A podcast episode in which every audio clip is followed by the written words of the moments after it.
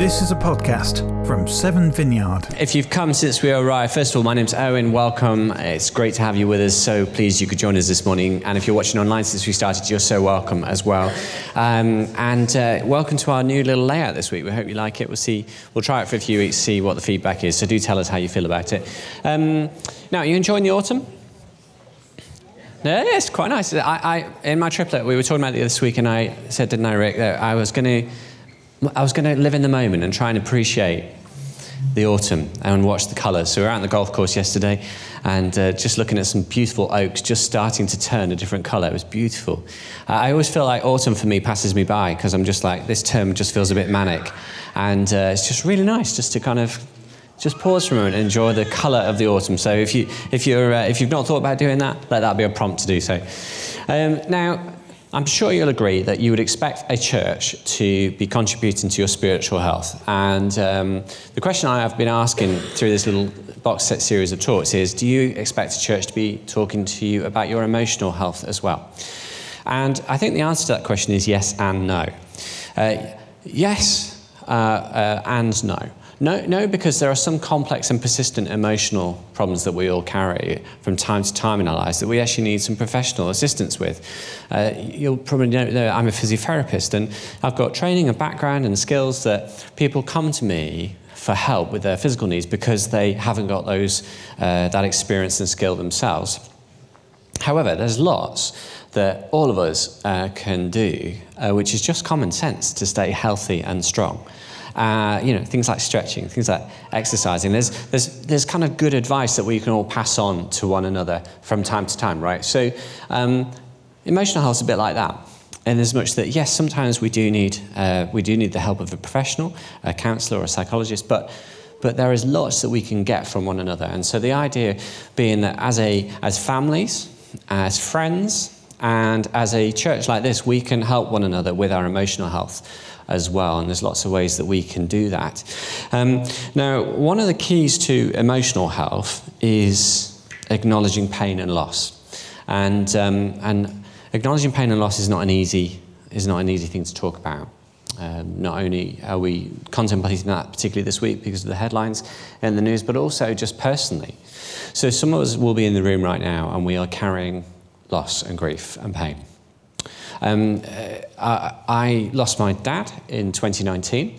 Um, he had a massive stroke in December of 2018 and uh, was discharged home to, to die. Um, and he uh, was in a hospital bed in the dining room that was the dining room, became his bedroom for a short while. Um, the hospital bed, there was a team of helpers, assistants that came in four times a day to attend to his basic needs. My mum attended to his needs. And over that period from December, January through to May, uh, Claire and I would go to visit him in Cheshire uh, to give my mum some respite, just some, some help, so that she could um, she get, some, get a night's sleep. Um, so uh, we went up quite a few times to help with that, and we'd sit with him all night long and just remember it just being a really traumatic time for everyone.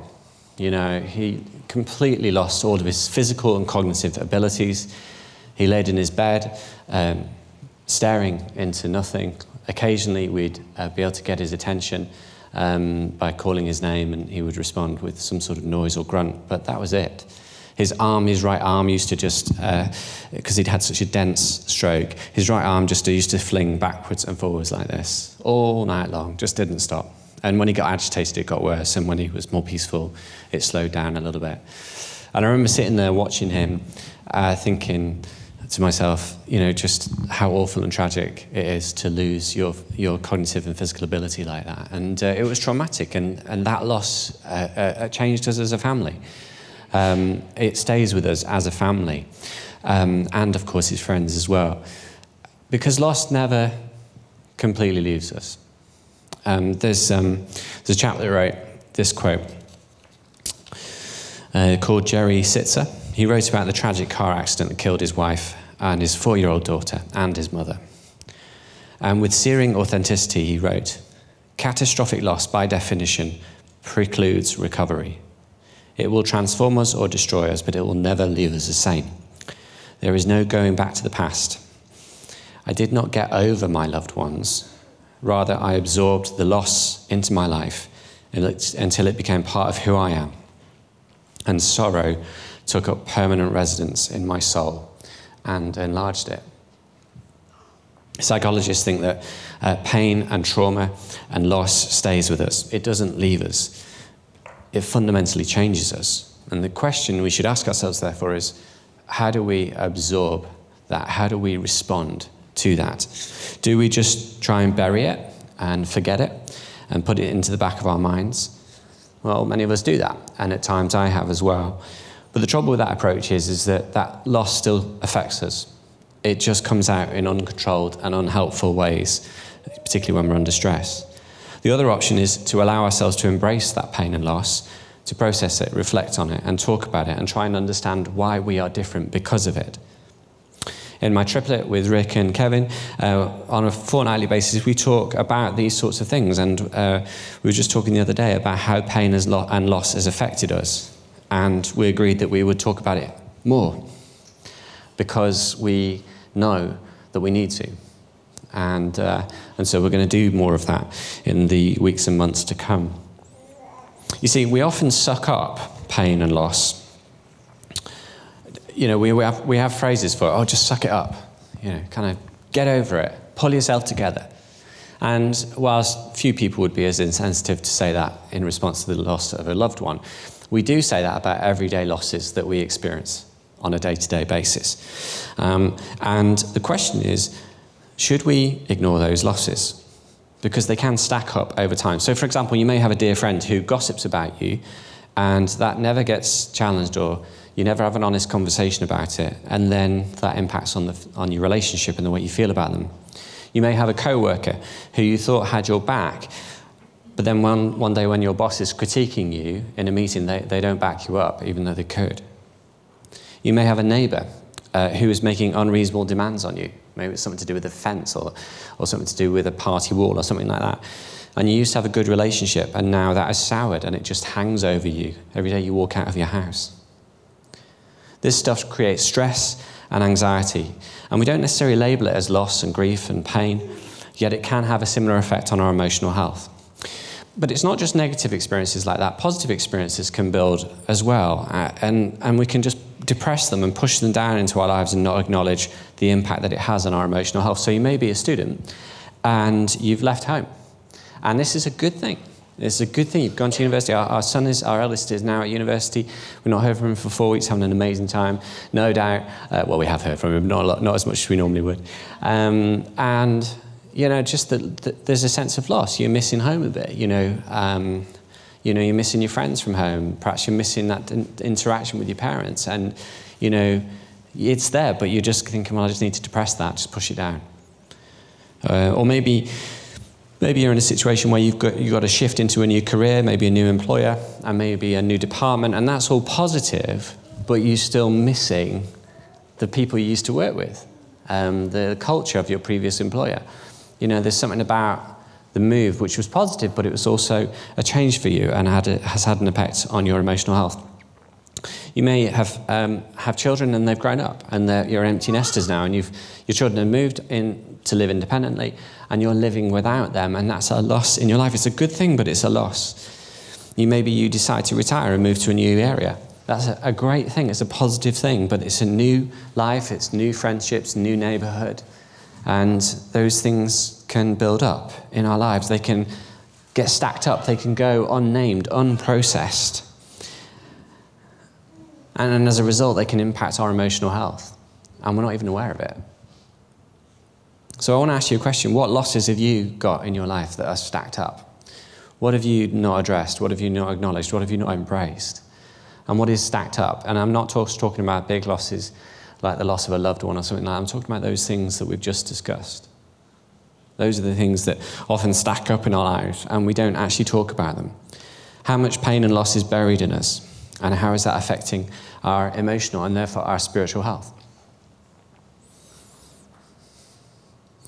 One of the troubles with facing um, these sorts of things is the cost of it to us.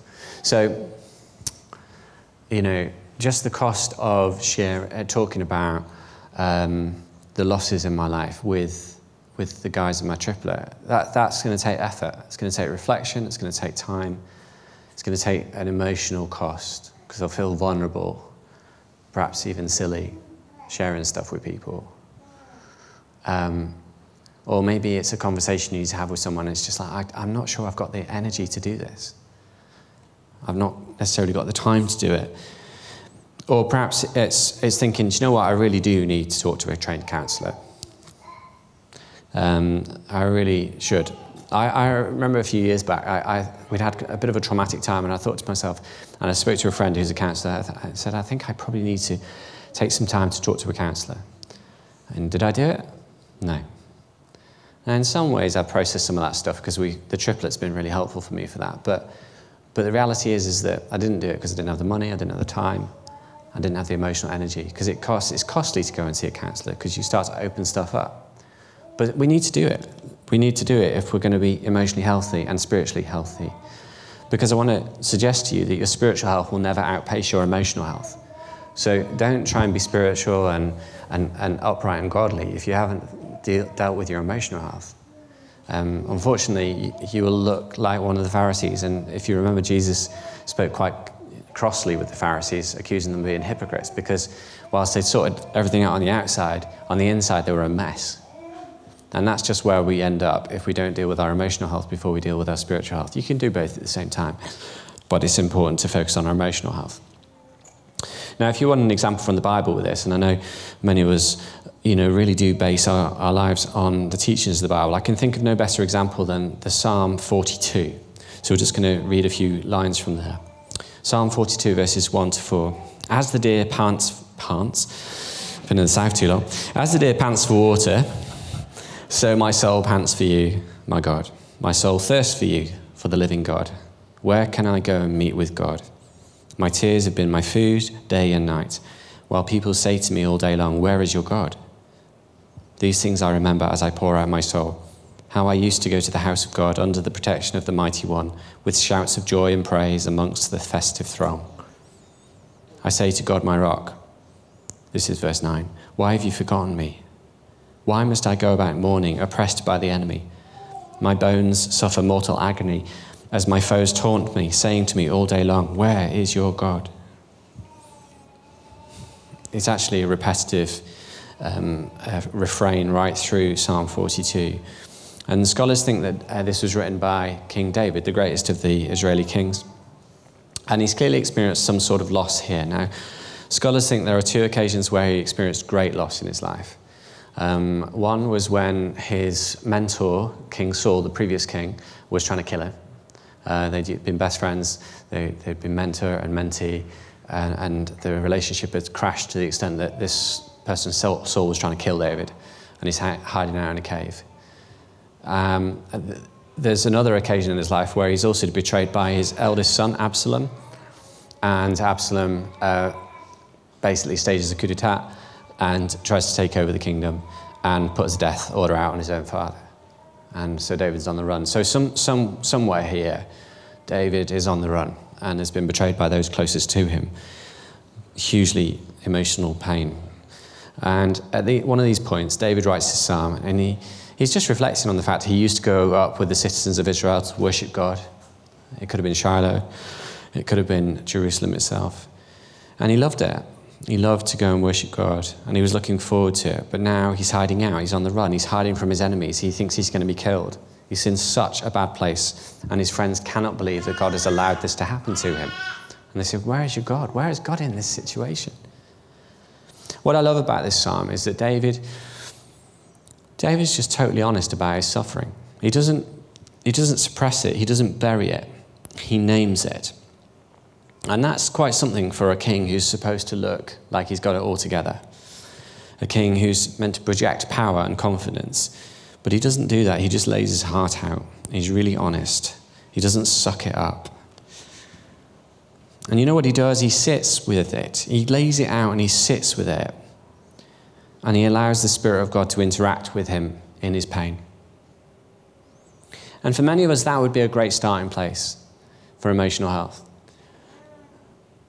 It would be a great starting place to create an inventory of the times when we've experienced pain and loss and grief and just open handedly sit with it and invite God to interact with us on it. I don't know if you've ever done that. I don't know if you've ever written down all the times in your life where you've suffered loss and pain and grief, and then you've just said, God, talk to me about this. Talk to me about this. Minister to me through these experiences. I wonder if you would like to do that sometime this week. What would that look for you? What would it look like? Now, for some of us, you might need professional counseling, and there will be a few of us in the room today that need professional counseling. And if you do, um, and you, you know you're thinking to yourself, I need counseling for this, then just talk, talk to us. We'll point you in the right direction. Or if you've got a counsellor, make the appointment. But there are others of you who might think about doing something called Emmanuel prayer, which is where so two, two other people from the church sit with you and they do exactly that. They allow the Holy Spirit just to interact with you in the midst of your pain and suffering. Or it may be that you want to uh, form a triplet with two other people. It doesn't, um, doesn't have to be a, a, a tough thing to do or a long term thing to do. You might just do it for a short term. So let's spend two, let's get three people together and just spend a few weeks just going through some of this stuff. People you trust. Psalm 42, David's counsel is don't suck it up, don't rub it better, but do two things. One is be honest with yourself. First of all, be honest with yourself. Secondly, be honest with God. And then be honest with other people. That's probably the hardest one. The second thing is to trust and hope in the Spirit of God.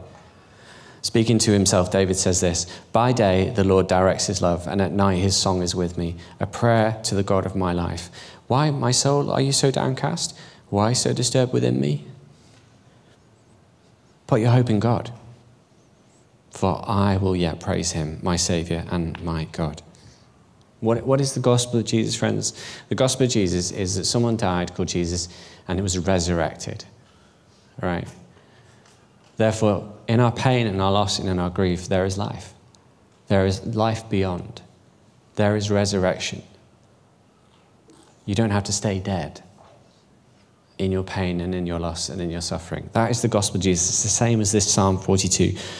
And you might wonder, well, how does that work? Well, that's the gospel that finds its way backwards through history, through Jewish history, as we read it in the Bible, and forwards in time, right up to the present day that in the midst of our pain and loss, the Spirit of God is right there with us, that we are not alone. Friends, pain and loss changes us, and the question we need to ask ourselves are we going to let it change us for the worse or the better? Um, God has not wired us to hide our pain and loss from one another. It, quite the opposite. We are most alive when we are connected to other people in our pain and loss and where we share compassionately and sympathetic with each other in our pain and loss. That's where we are most alive. So if you're sitting there suffering with pain and loss and you've not told anyone else about it, someone you trust, someone who can be compassionate and sit with you in the midst of that and invite God to interact with you on that. And I just want to gently encourage you to do, change that situation and find someone you can put your trust in and share this with. Because you're not meant to deal with it by yourself. It's not the way we're made. Our emotional health and our spiritual health depends on us doing this. Within the context of our church, we need to create safe context and space for us to do this with one another. And that's what we're committed to doing um, as a community uh, our liturgy needs to reflect this. Our songs need to reflect this, as they often do. Because this is, this is what we're called to do. We're called to walk with one another, whoever we, that person may be, through our pain and loss and suffering that we experience from time to time. And we're not meant to share it. Sorry, we're not meant to go through life not sharing it. We're meant to share it with each other. Now, as I share this message with you today, we've obviously been hearing once again about um, just horrific stories of, of pain and suffering from another part of the world, from Israel and Palestine. and Gaza. And um, we, uh, coincidentally, it was a bit of a coincidence, but uh, Sam wrote to us this week to say, we don't intercede very much together as a church, do we? That is, pray together about difficult situations in the world. And, uh, and, and that was, our response was, you're right. We don't do it partly because we're out, we don't routinize it. We don't say, right, on this week we're going to do that. But we're going to do it today. And Sam's going to come and lead us in that.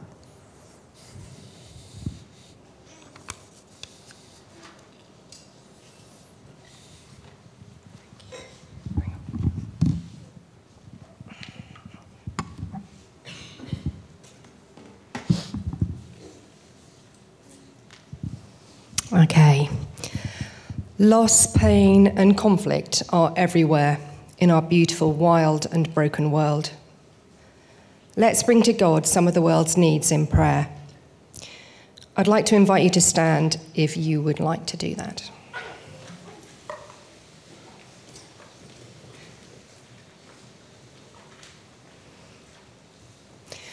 As I mentioned several places where conflict is currently raging, I will leave space for you to pray quietly in your heads and hearts.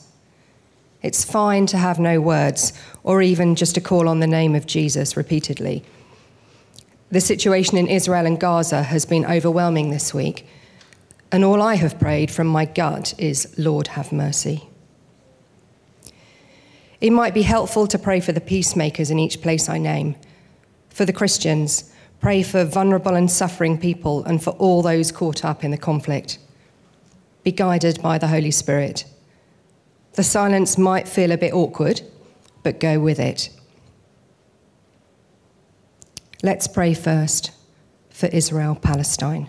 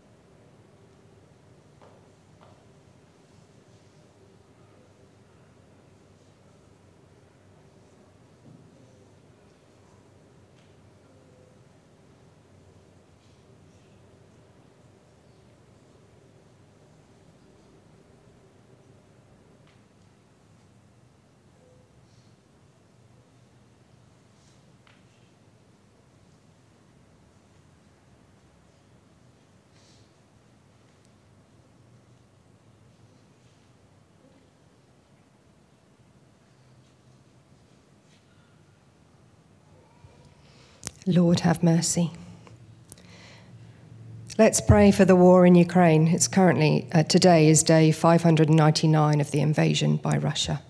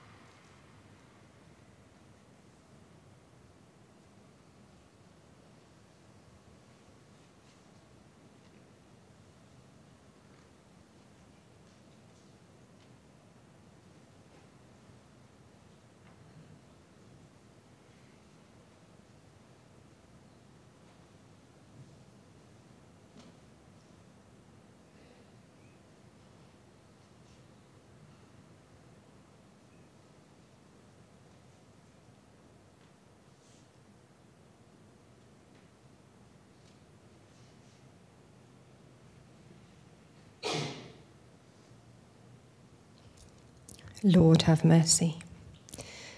Let's pray for the country and people of Sudan who have been at war for six months. This brutal war continues to inflict immeasurable suffering, endangering lives, displacing millions from their homes, and causing deaths in areas far from the front lines.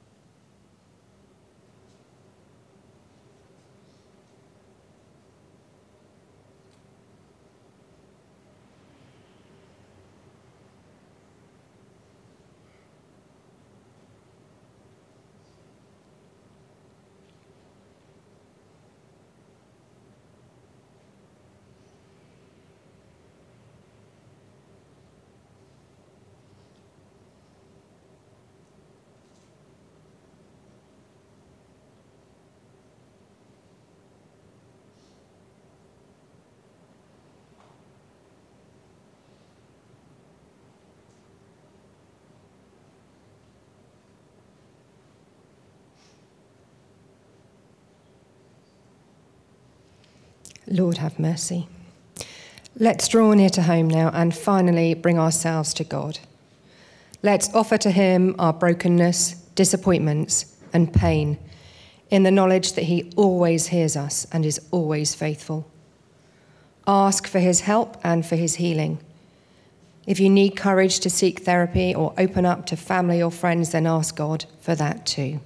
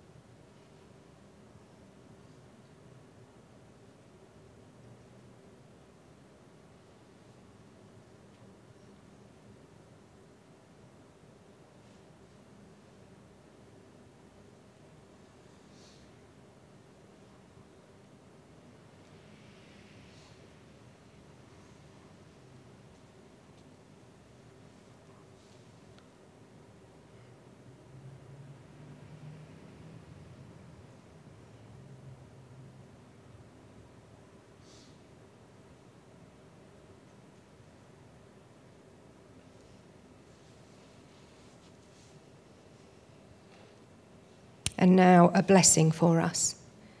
May the love of God surround us like a blanket around our shoulders. May our dusty souls be revived by the Spirit like a cup of cold water on a hot day. When our hope is diminished under the weight of trouble, may it be renewed within us. May we know peace each day and speak peace to those we meet. Amen.